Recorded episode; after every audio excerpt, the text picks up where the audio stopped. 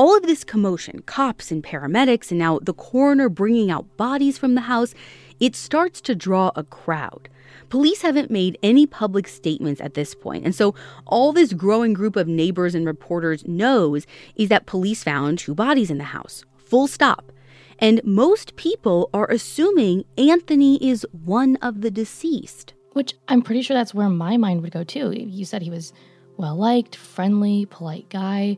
I don't think anybody's mind goes straight to my next door neighbor is a murderer. Right. And, you know, here's the other thing worth mentioning is like Anthony had a history of drug use as well. So it's possible they were even thinking, you know, while he could have died of natural causes, maybe there was some kind of incident involving drugs that even, again, even seems more plausible than my neighbor is a murderer. Right.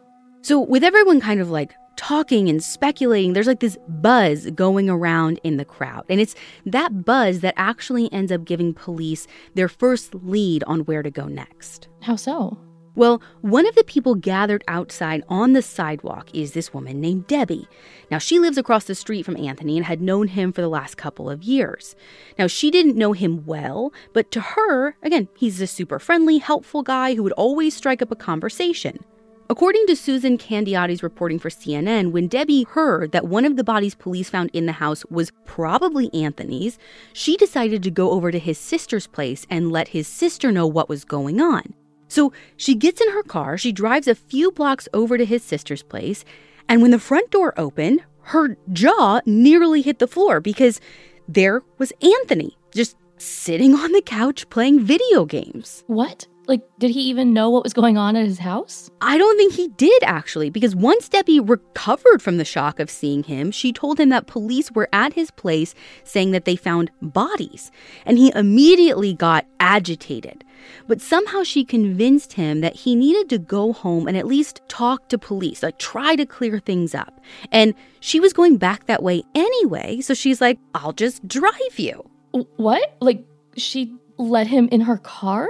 In her defense, I mean, she had no idea police were treating the deaths as homicides, right? Like, we have no idea what's going on in the house. But on their way back to his apartment, Anthony said, It's all going to come out now.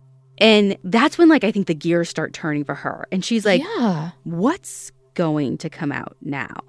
But he doesn't answer that question. All he says is, That girl made me do it. And that's when it starts sinking in for Debbie. And just as they rounded the corner onto Imperial Avenue with the crime scene tape and flashing lights and the police, things must have started to sink in for Anthony too, because he asks Debbie to stop the car and take him back to his sister's place. So she does. Now, with the full realization that she has for sure got a killer in the passenger seat of her car, and that she's pretty much just a sitting duck. But she drove him back, he got out, and she just drove herself home.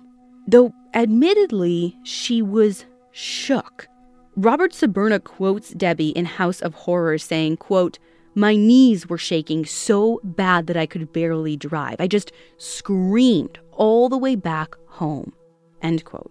I'm gonna be honest, that's a pretty natural reaction to me. Like, I can't imagine realizing that your friendly, polite neighborhood guy that you offered a ride back home to is probably a murderer. Yeah, I literally think she's like in shock, right? Because my, my first thing is like, what do you mean you go back home? Like, go to the police. But I, I can't imagine trying to process that. But when she does get back and she like catches her breath, she told her son and a few neighbors about the whole thing. And she says she really wasn't sure what she should do next. But her son was like, I know exactly what we're doing next. And they then go and tell the authorities. Um, yeah. Within minutes, police are en route to Anthony's sister's place, but by the time they get there, of course, he's gone. His sister tells them Anthony left like 10 minutes ago on foot, so he probably can't have gotten that far. She's also able to provide police a description of the clothing he was wearing, which is a really helpful start to what is already